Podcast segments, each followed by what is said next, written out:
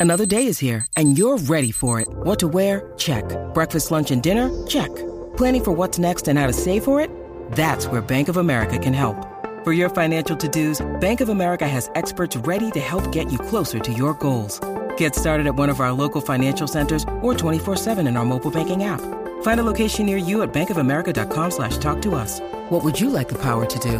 Mobile banking requires downloading the app and is only available for select devices. Message and data rates may apply. Bank of America and a member FDIC.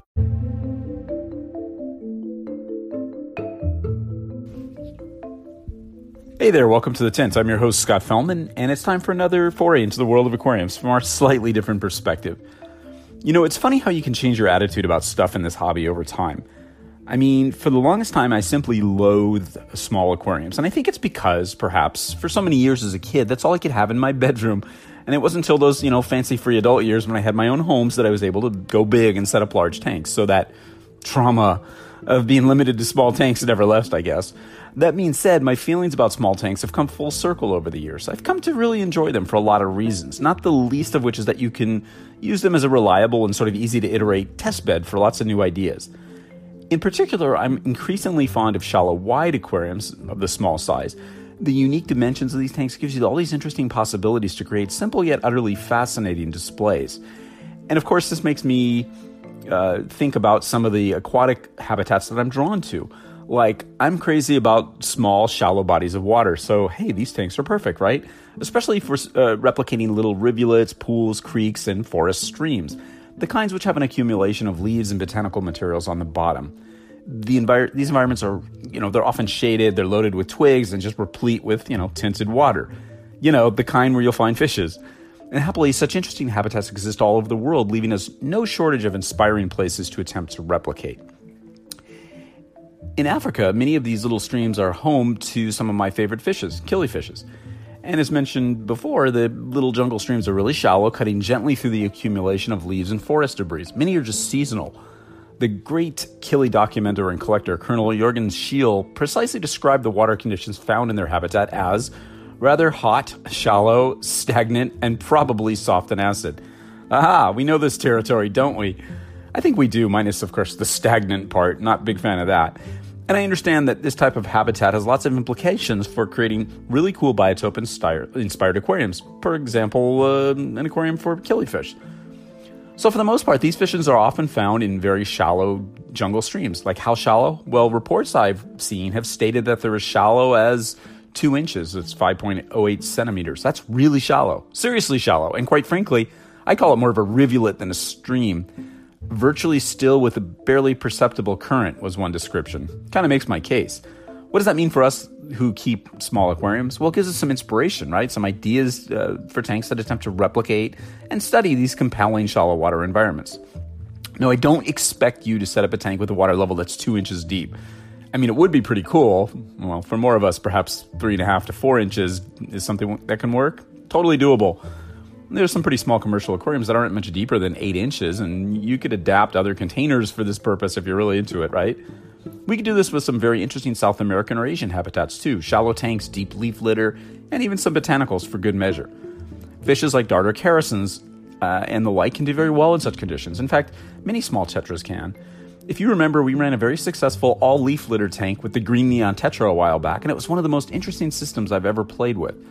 I only filled this tank to a depth of around 5 inches at the most, but I used a lot of leaves to cover the bottom. I used Texas live oak leader, litter, leader, nano catappa leaves, and yellow mangrove leaves, and the result was a deeply tinted aquarium with very little in the way of vertical relief.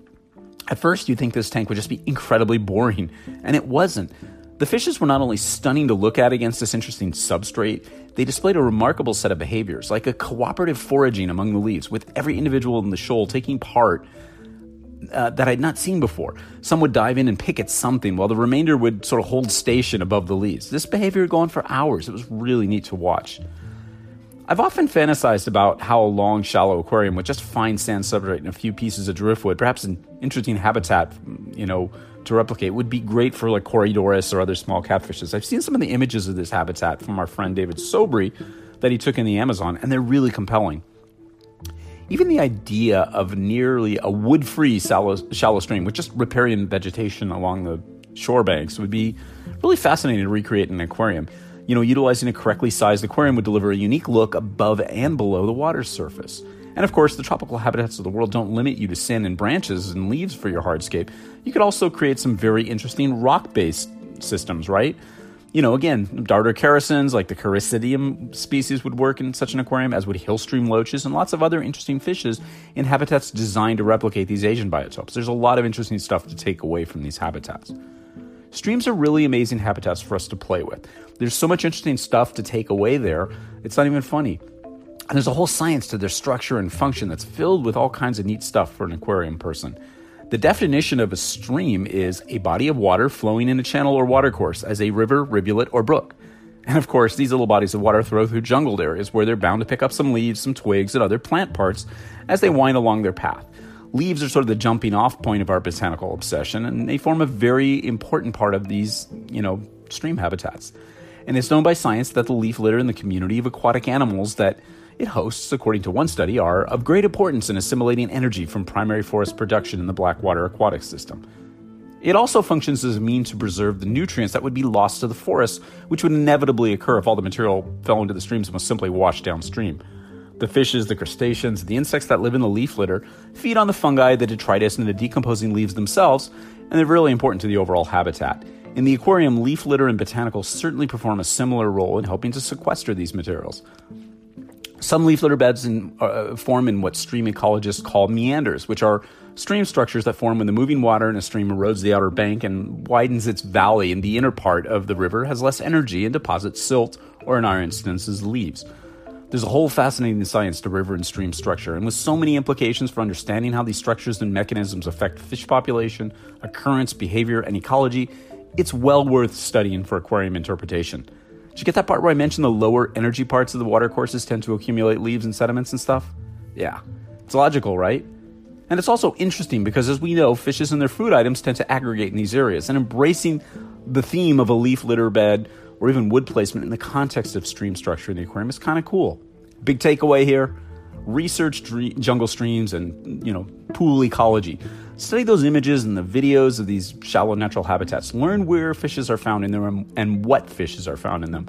Try replicating those super shallow aquatic environments with nano tanks keep the water in the tank real shallow. Add leaves and stuff. Observe explore and enjoy.